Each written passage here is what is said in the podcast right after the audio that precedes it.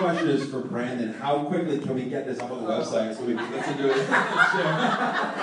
no, I just wanted to say thank you. Thanks so much for coming. And I was really impacted by a lot of stuff, but definitely I think I want to be more like Jesus and ask Jesus questions. I think uh, a lot of the times I can, you know, want to share what I think and share have perspective and I have this, but I really, you know, I want to ask more questions. And even this morning talking to you, I was like, hey, how are you feeling today? How are you? you know, thank you for your courage in coming here. And, and how are you feeling? Instead of sharing what I was feeling. So anyway, thank you so much for sharing, and I look forward to being up soon. And you're awesome. Thank Amen. You. Come on. Awesome. Great. Thank you. Thank you. That was the easy question. Thank you. So here's an open-ended question. Great. Uh, um, have you written these things down? Have I written these things Yeah, down? These Lessons down. Uh, yes, they're yeah. These are uh, so I have a group of lessons. Um, I'm not advertising my coming back up here. My region wants to see me for a little while, but um, I have a group of lessons. Yes, and this is one. This is roller coaster of love is the first in a series of lessons on race. And how are they available? Uh, I don't know. I mean, the, the, the most recent one, Pioneer Valley has some. Uh, the Pioneer Valley Church of Christ, uh, the Boston Church of Christ, uh, the downtown ministry of the Boston Church of Christ posted two lessons uh, in the last couple of weeks uh, called A Christian Response to Racism. Uh, the first one I preached, the second one my older brother Van Owens preached. So, uh, so yeah, they're, they're available on uh, the downtown region's Facebook page. You're welcome.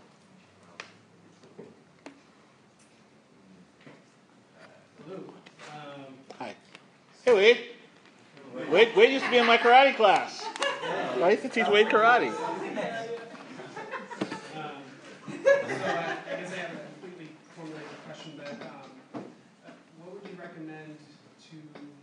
Uh, so I'll just share from my experience. There are certain times where I have felt and do feel just this uncomfortable feeling as a result of the situation, and it's hard to say, oh, that was a situation where I experienced racism. Mm-hmm. But you can't really tell. It's like this weird kind of like what do you do Yes. that situation, and especially when it's somebody who is not striving to live like Jesus. Right. How do you go about that situation? Because I find that happening fairly often. Yeah. Um, Me too. I'm not sure what to do with those types of. So they hurt. Um, you know, I have I have this uh, I have this theory, um, and uh, that racism has kind of two forms. One is a ghost. It's just a ghost, and one is flesh and bone. Flesh and bone ones are actually easy because you can say that was racism. The ghost feels exactly like that, but then it may not have been, and you never know. You never when you uh, uh, you know people say I've seen a ghost. They don't know you. You don't know you see a ghost if it looks like everybody else. You don't know. So so I would say for me, what I do is I talk to. I've had to train the brothers and sisters around me. I've had to train um, the uh, just for my own sake. I've had to train the brothers around me to, to not. If I tell you that something felt like racism, please don't give me a logical explanation because racism is a logical explanation. So don't do that. Just accept what I say and come alongside me and feel it with me because there's nothing we can do. There's nothing we can do except to communicate with, about it with disciples, with people who we're close to, people who love us. And for those of you who might hear a Daryl or a Wade come to you and say, I, you know, I was in the coffee shop this morning and, and it felt like this, this girl was discriminating against me.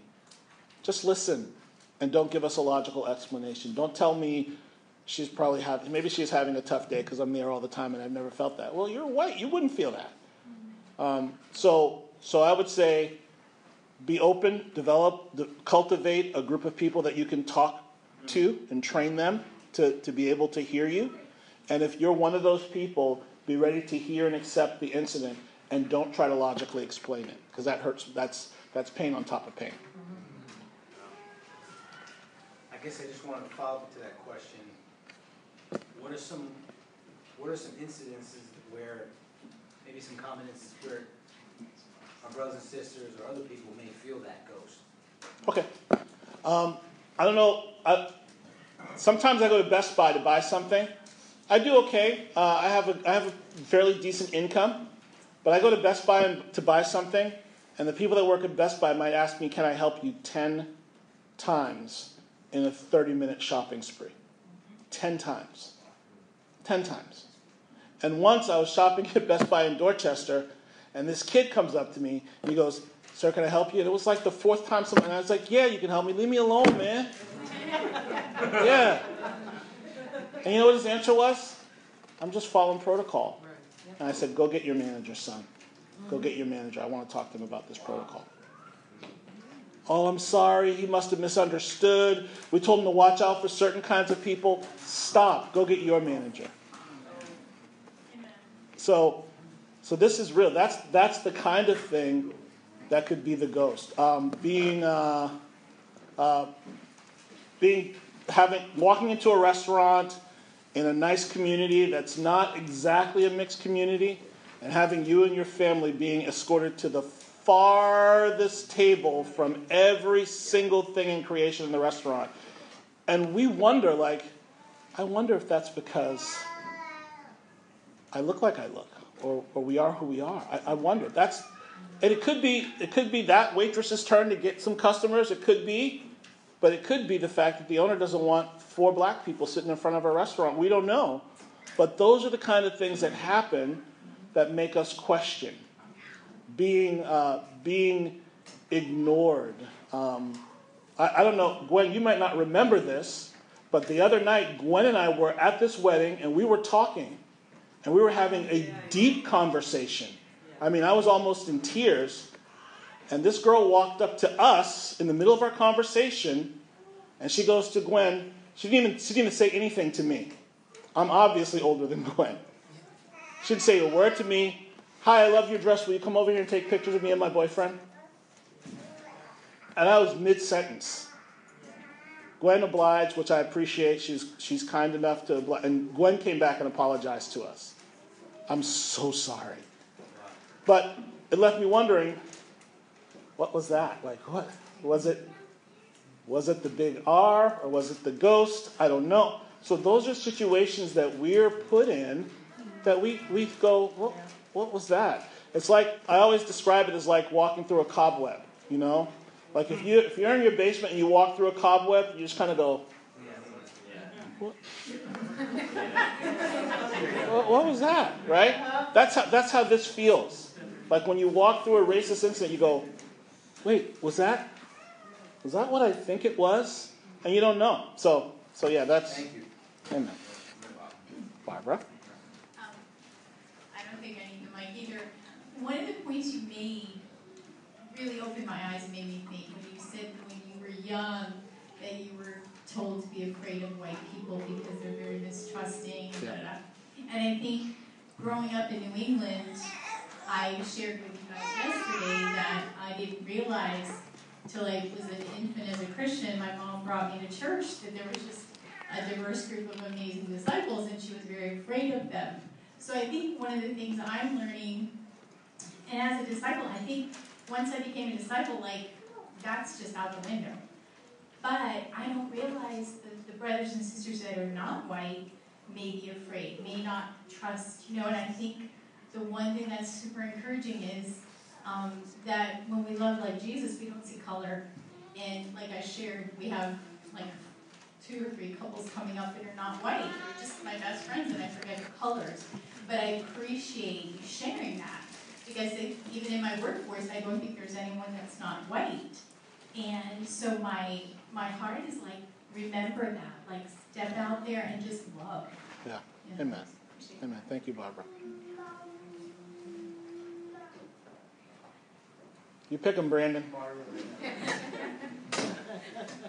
Um, so I, I just wanted to, I guess I have like a weird type of question, but Are you complaining about me not liking mumble rap? Sorry. Um, I just wanted to know, like, I think I grew up in a, like, I was the, like, one black kid out of whatever everybody, so I kind of get used to whatever the uncomfortableness or whatever. And so I don't really see that type of stuff. Or it's not that I don't see it, it's just like I'm used to it. So I feel like I'm someone that doesn't really say anything Mhm. as much. And then there's other people on the other side that say every time they experience something, they're like, blah, blah, blah, blah. So I'm like, I'm wondering, is there a happy medium of when you should be talking or when you should be saying something? Or should we, like, I don't know, take it person by person, be like more loving about, like, I don't know how to kind of handle those Are you specifically referring to like like joking and stuff, Or, or it could just, it could just be, Or- yeah, I guess it's on a smaller scale. or it could be exposure? So Yeah. So here's what I think about joking. I think that sometimes, sometimes joking is is very innocent, and but and there's a relationship there. Like um, my friends and I don't, my, my my my Christian friends and I don't don't engage in that kind of joking. We we really don't. Uh, but I think they know I'm black, and I know some of them are not. And so we talk about things like that all the time. Um, and sometimes we laugh. Like I can tell them about some of my experiences as a black man, and it's so funny to them that they'll laugh. But I think that there's a there's a fine line that some some joking can be hurtful. Um, I think that uh, impersonations are hurtful, um, especially. I've corrected friends of mine who who decide to I don't know just start talking like another ethnicity. And I'm like, whoa, whoa, whoa, what are you doing? What are you doing? Oh, that's how she sounded. I, okay, but we're just having a conversation. You don't have to do a caricature of her as you tell me the story. Just tell me the story, bro. And if there's a bond of love between us, we're still good. Yeah. And if there wasn't, it's put to the test, and we have more to talk about. But uh, I, I just think that we have to. Um, I think that you can judge by your closeness and by your comfortability in these situations. But just imagine that joke being said. Imagine you take whatever friend or whomever to to your family's home in, in Ohio for Thanksgiving, and would you feel comfortable with them making that same joke? Probably not. So you have to kind of say, "Hey, man, just to let you know, I'm going to follow up on something you said when we were together. I love you, man, but here's how it hit my heart." and it made me struggle a little bit, and I want to ask you not to do that again. Amen. And, and if they can't deal with it, then you just got something to talk about, and you've and you've made these these brother to brother relationships. I believe God wants us to make them rocky sometimes, so that we can be unified and together in heaven. I- I, believe we gotta we gotta rock the boat a little bit, and we gotta make them rocky, so we can be unified. That, that, if, if your goal is unity, I think you can talk about anything. So earlier you, you know, you was just sharing a little bit of testimony of how, um, when you was at, in fifth grade, you know, you wanted to tutor the younger, um, and you opened up your karate, um, karate academy and just broke them out. Uh, from all that, I guess my question is like, how will, could I go about, or the youth, the younger generation go their abilities and talents? So, so that they can be that impact, that, that much of inspiration to else who are. Can I ask you how old, how old you are? How, you're 26. Amen. I'm glad you asked that question. 26. Let me tell you something. There are, there are, there are, and I, and I say 26 in celebration because because my candle is, you know, my torch is going to be extinguished probably before yours. If we just do the raw math, I'm 53. I'm old enough to be your dad. So it's good for me to hear a question from 26 saying, How can I do this? And my answer is go. Go. You know what your talents are. Don't be afraid to uh, to talk about what your talents are because you didn't do it anyway. God gave them to you. You know what your talents are. You know what your heart is for for young people. Just go. Go to a boys and girls club somewhere. These guys work at one. Go to a boys and girls club, a YMCA, an after school program. Let them know completely who you are and that you just want to spend some time. One of the things that I want to do, that I'm going to do on April vacation, is to start a gentleman's school. And I'm going to teach, I'm going to teach young boys how to shine their shoes, how to tie a necktie, and how to order a dinner at a restaurant. And that's, that's what I'm going to do. And, and it's just going to be a little something that I do with them so that they can carry a skill outside. And we're going to talk about how to behave, what volume level you should use in a public establishment before we go there. And we're going to go and we're going to just amaze and impress the staff at whatever restaurant I take them. So something like that is just a start. And when you start, you're gone. You're just going to do it for the rest of your life. So start. Thanks for that question. That's encouraging. How do you talk to your kids about race? My kids have taught me more about race than I could ever teach them. My, my daughters have taught me more about this topic. My kid, my, my two daughters, and the rest of my children, uh, like this young lady over here that I just threatened everybody not to mess with a little while ago, have taught me more about this topic than I could ever teach them. But what I do teach them, I, I do, I do opposite of what my mother did. We go and we take space in other people's homes. They have eaten every kind of food that we've eaten. They have eaten. We go, we have eaten all kinds of food, and we will try the porcupine. We, we go, we have, since they were little girls, we were taking them to Indian, Vietnamese, Japanese, African, uh, Nigerian. We, all of our friends can cook for us. My daughters have tried everything, and we teach them that every culture is amazing. And but but about these ideas, I think my daughters have written more of it than I have.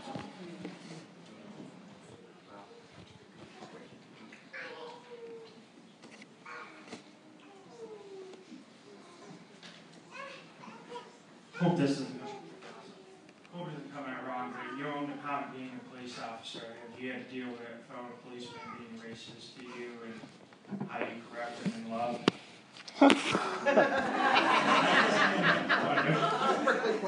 He just, he just he directed me the way he wanted the question to go. How do you correct them in love?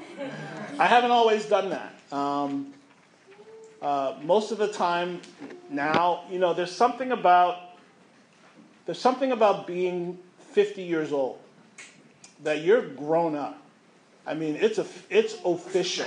It's like it's official. So if someone someone says something like I, you know, I do have I have I, I love my coworkers. I know this is it may be hard for some of you to hear, but I love the police officers in Boston. Uh, for the most part, some of them I don't like so much, but I, I love them. We have we have a real bond. Some of us have been through um, have been through some really bad things together. Um, I do have a friend that was in his in his mind slipping and saying racist things often or making racist jokes often. And one day, you know, he came to work and I was just sitting in his office and he goes, What are you doing here? I said, We got to talk. And he said, What about? I said, Your slips of the tongue. I said, It's time to train your tongue, man. Like, this is 2000, it was 2015. I said, This is 2015. You can't be spouting off like that. You're going to hurt somebody. He said, Has it hurt you? I said, you, you haven't been offensive towards my ethnic group, but the ethnic groups that you're offensive toward, it's so poignant that it makes me wonder what you're doing when I'm not here. So I would like for you to stop altogether. And he apologized and stopped, but we have a relationship. Other guys,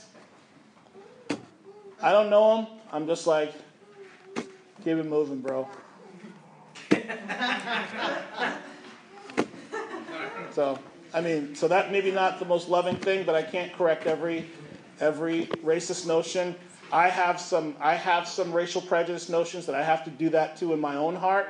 So, so I can't I cannot save them from their sin unless they become disciples, and I know that. So, Um, hey, hi, it good. Uh, my question is, do you still uh, have that fur coat?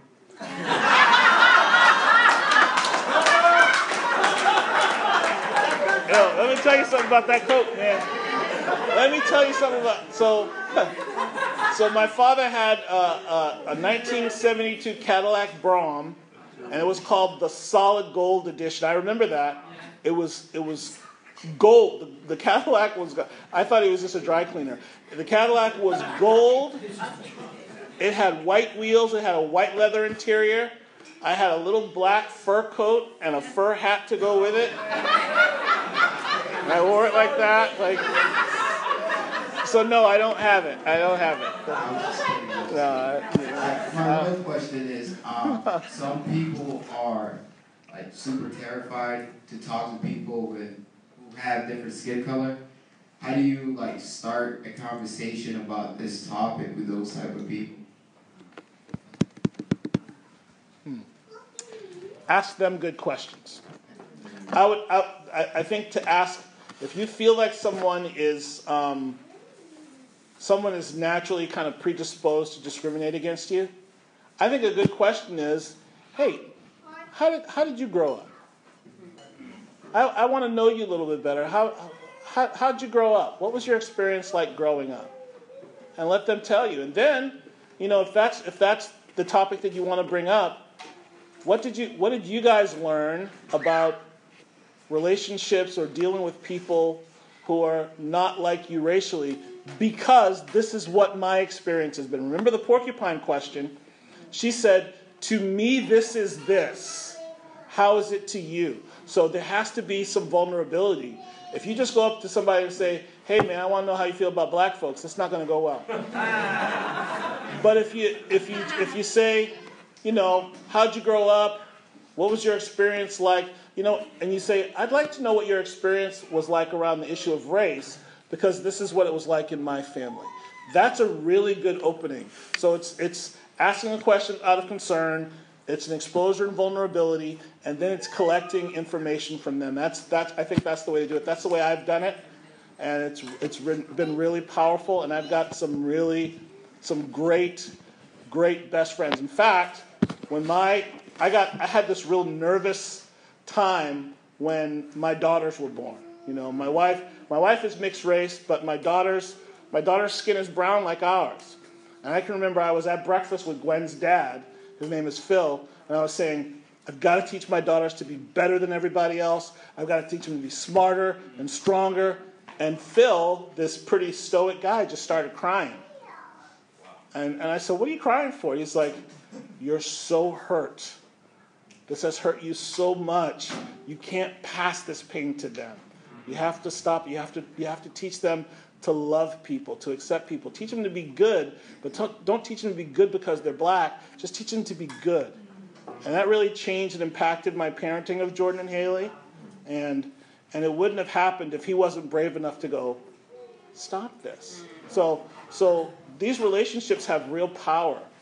And I was reacting out of how I was raised, but Phil reacted how, about, out of how he was raised. And it was a great time. And to this day, he's one of my best friends on the planet. And I have one more question. Follow up. Alright. So, your story about like a lady switching over her purse. Yeah. When that happens, right? Do you like confront that person? No, no, no. Uh, you know, I can't because you know why? Because man, I'd be confronting everybody, and sometimes, sometimes it could be the ghost, right? Sometimes she could have switched that. She could have switched it because she had rotator cuff surgery, right? I don't know, but I just know how it feels. So, so no, I don't. I have to. I'm. I walk around conscious that there is a ghost of racism, and that I'm afraid of it, and that a lot of things, even some things that aren't racist, are going to feel that way. So I can't indict every person that might be doing those things that I don't like.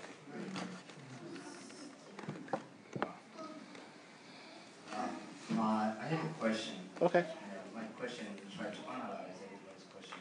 So when Mario was saying uh, he grew up being in a very diverse community, in very wide somehow, and then he trying to understand how he can be able to explain those issues maybe to other groups. So I, I've been in this, in this country for seven years, and then to be honest, I didn't know I was black because I was from Africa, and then everybody kind of black, and then somehow I do make jokes, and then I don't know if those jokes make me offensive. So how do I know if uh, I'm trying to offend somebody, or how can I uh, ask good questions? Like you, you talk about ask good questions and ask backgrounds. Yeah. And sometimes in Maine, it's very, very white community, so sometimes they never experience, as, as myself, never experienced this white community. Ask themselves somewhere, never experienced how can I uh, ask those questions without being offensive or being kind of inappropriate? I think that's a great. I think that's a great question. I would say one by one. You can't. Uh, I wouldn't try to tackle a whole group of people. I would. I would talk to people as you make friendships with individuals. And again, like I told the brother two seats down from you, expose your own experiences. Talk to them about how it was to grow up where you came from in Africa, and tell them, you know, even tell them that story. Like that's a that's a great little anecdote. Like I didn't even know I was black because I'm only from Africa and, and everybody looks like me. That's a great thing to say, and it's it's great to expose that and then to ask people um, to help to help you to understand how it is to be in this country and how they react to people who don't look like that. I think it's a, I think it's great. I mean, I, so a great question, and I didn't really spell it out strongly when I preached the sermon, but that porcupine question from the woman, she exposed herself first, and then she asked a question about his experience. I think that's what you have to do, and one by one, friend by friend. Okay, my question is about social media. Ah. Um, yeah. I'm wondering if you can maybe give some positive examples of using social media and talk about whether, because you did talk about um, using our deeds more than our words, and I appreciate that, but is there a place for Christians to use social media in a positive way, and, like, in your opinion, and maybe some examples of that? Yeah, I think um,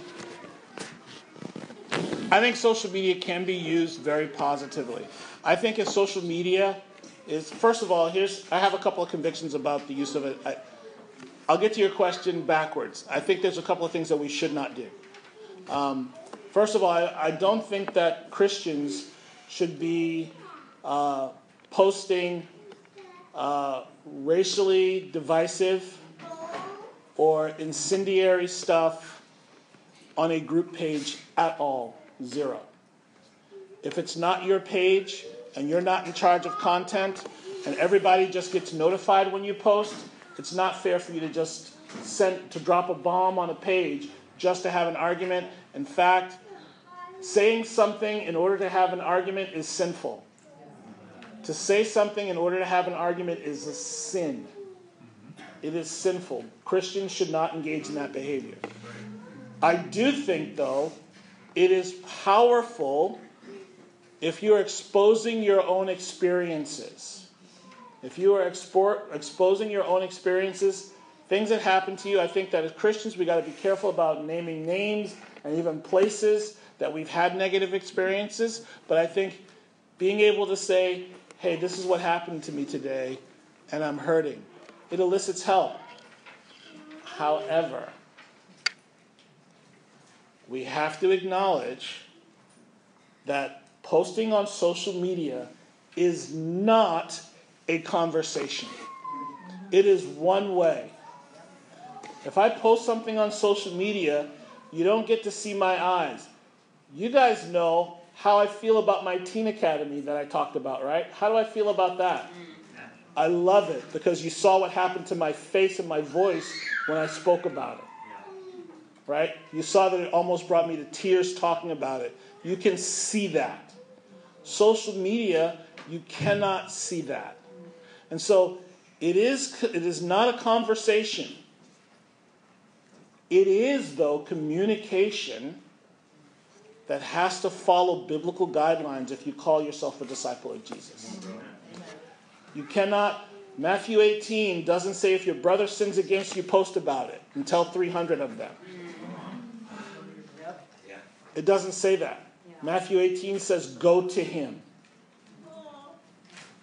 And going to him means putting your feet on the ground if you're physically able to and going. Jesus was not talking about social media. So I think an effective use of social media is to be a. I'm a, I'm a storyteller on social media. That's what I do. I tell stories on social media. And I get reactions from my stories, and sometimes my stories have a little bit, they're, they're true, they really happen to me, but I'm trying to. I'm trying to just put my heart out there, and I'm trying to inspire people with my stories. if you're if you're a bomb tosser on social media, you're probably in sin. If you're if you're if you're just saying things to get in, into arguments on social media, you're probably in sin in this area. And I'd be glad to talk to you. I know Glenn would be glad to talk to you. There's many people in this room that would be glad to talk to you, but you need to repent if that's who you are. Does that answer your question? Kind of back ways, sideways, front ways? Yeah, I think so. Amen. Thank Big you. topic. Yeah, it's big. It's big. Yes, sir. Um, Hey, man, when'd you come up here?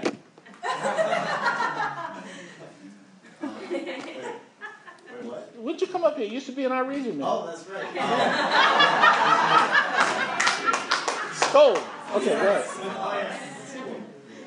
go ahead. God's country brewing. I'm just curious. But, um, yeah, I just had a question. Okay. When you were going after your career, Uh-huh. um, how did you handle the pressure of like not falling under, you know, those negative stereotypes of being like an African American person?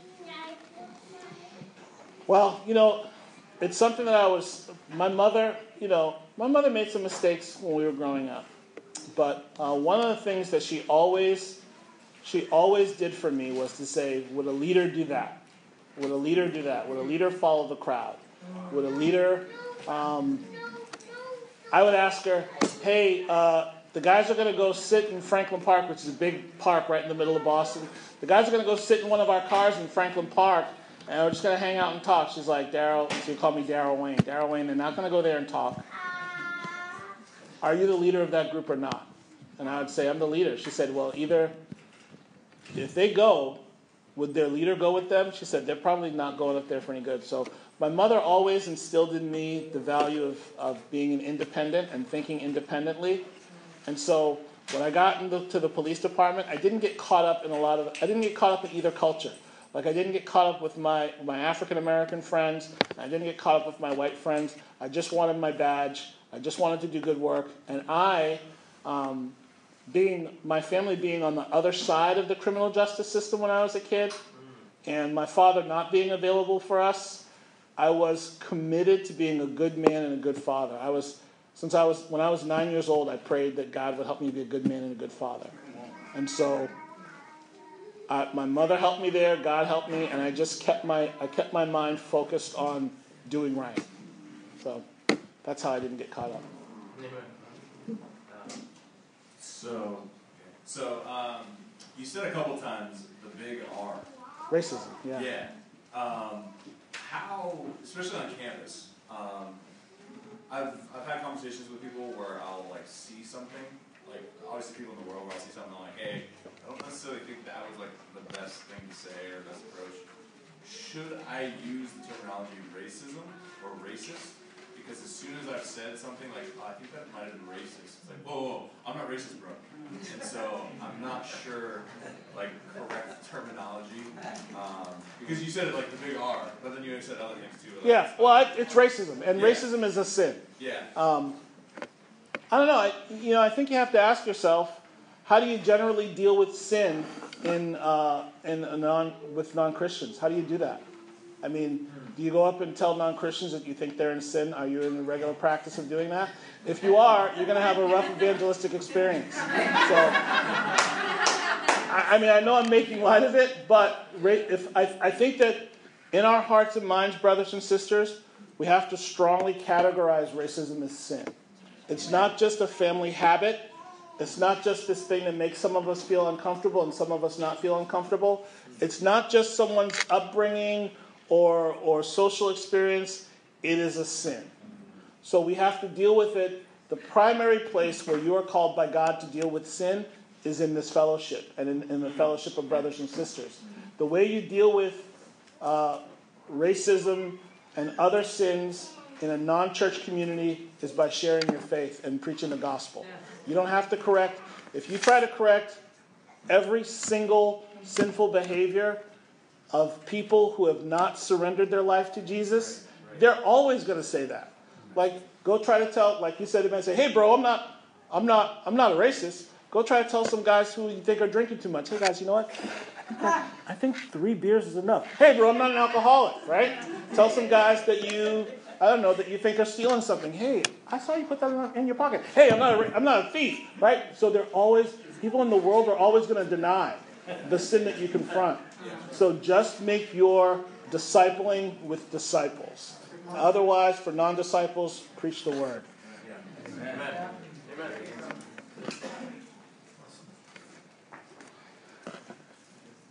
What? Hi, um, thank you so much for being here. You're welcome.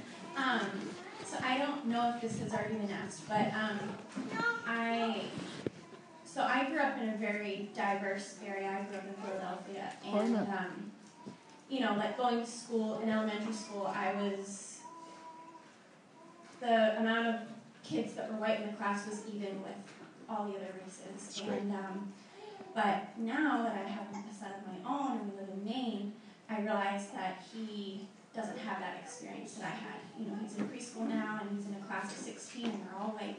All of his teachers are white.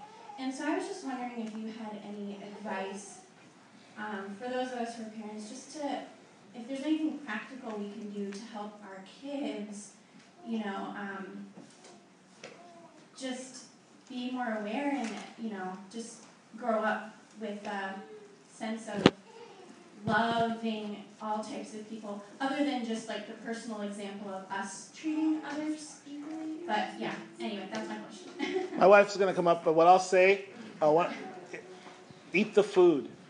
Make make make food from other cultures and eat it, and and have and have your brothers and sisters who are from diverse cultures in this room come over and cook and eat the food, and and maybe wear some of the clothes and tell and teach him about that. And preteen camp is coming quickly, so that's that's a wonderful thing too. Go ahead, Barbara wants to say something about that. And I also think that um, books are windows and mirrors.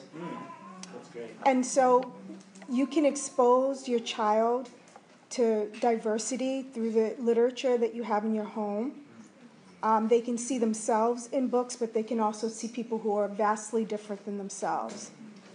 Um, and so that's something that I do as a teacher. I want kids to be able to see themselves in literature and in our classroom, but obviously, not all classrooms are diverse. And I think that you, your son is privileged to be in this community. And so I would build friendships and foster friendships in your home so that he is exposed, um, but certainly also in books. Mhm. One more. Oh, I can't resist Danielle. Uh huh. Come on, Josh. Um, well, my question was almost the way I've been brought up. I don't have respect for people who are racist. Um, I just wanted to know how to like empathize with them and have that respect for them Yeah. love them. Yeah, you know, Josh, I, I, first of all, thank you, Glenn and Danielle, for raising a boy that would ask that question. Secondly, I would say, Josh, you know what? I, would, I, I think my answer over here to Tim was uh, treat it like you would other sinful behaviors. And just learn to, it- one of the hardest lessons for, I know you're studying the Bible, but one of the hardest things for us to do is what God does all the time. He hates the sin, but he loves the sinner. And I, I wouldn't be here if he didn't do that for me.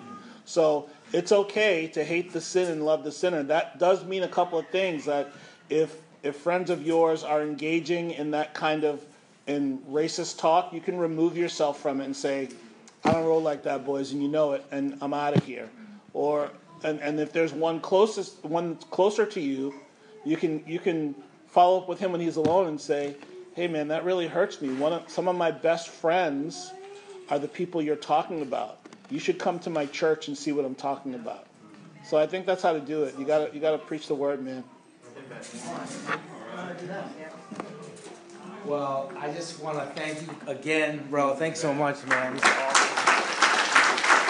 Um, thank you so much. I know um, they are, have to go to Awakening, but um, man, this was Didn't you feel fed today? Amen. And I'm full. I'm so full. It's awesome. It's so great. You had great questions. I think definitely this is the beginning of a discussion because I don't think that you know one one sermon's going to do it. Uh, but hopefully this will open up more discussion, more more uh, good questions, and uh, ultimately, you know, we're we're all trying to love one another, Right. Amen. and love the world. Uh, because the because that's what God wants us to do. So I thought we could end with a prayer, and uh, then we'll have a great fellowship. But the Owens do need to just go, and so if you definitely have any questions that you'd like to ask them personally, I will de- definitely uh, get you in contact with them. Uh, but let's say a prayer as we as we end today. Great God, we are so thankful for this time, Lord. Amen. Um, God, what a incredible Sunday this was. Definitely, it's about my favorite Sunday, God, of the whole year. And uh, Lord, just to hear uh, this brother's convictions and Barbara's convictions, and just to hear their hearts, God, as they serve their community. Uh, God, I thank you so much just for all the way that uh, Daryl has protected and served in his community as a police officer, Father. And, Father, how he's protected and served the church, God. Uh, Lord, both ways he protects and serves. Even at teen camp, he protects and serves. And God, I'm grateful for honestly just the amazing miracle of how you, you turn us into people that help the oppressed and not are oppressed. And this brother right here next to me is a walking miracle in that area. And I'm so thankful that he could share his convictions with us. Please uh, bless his trip down, bless his family.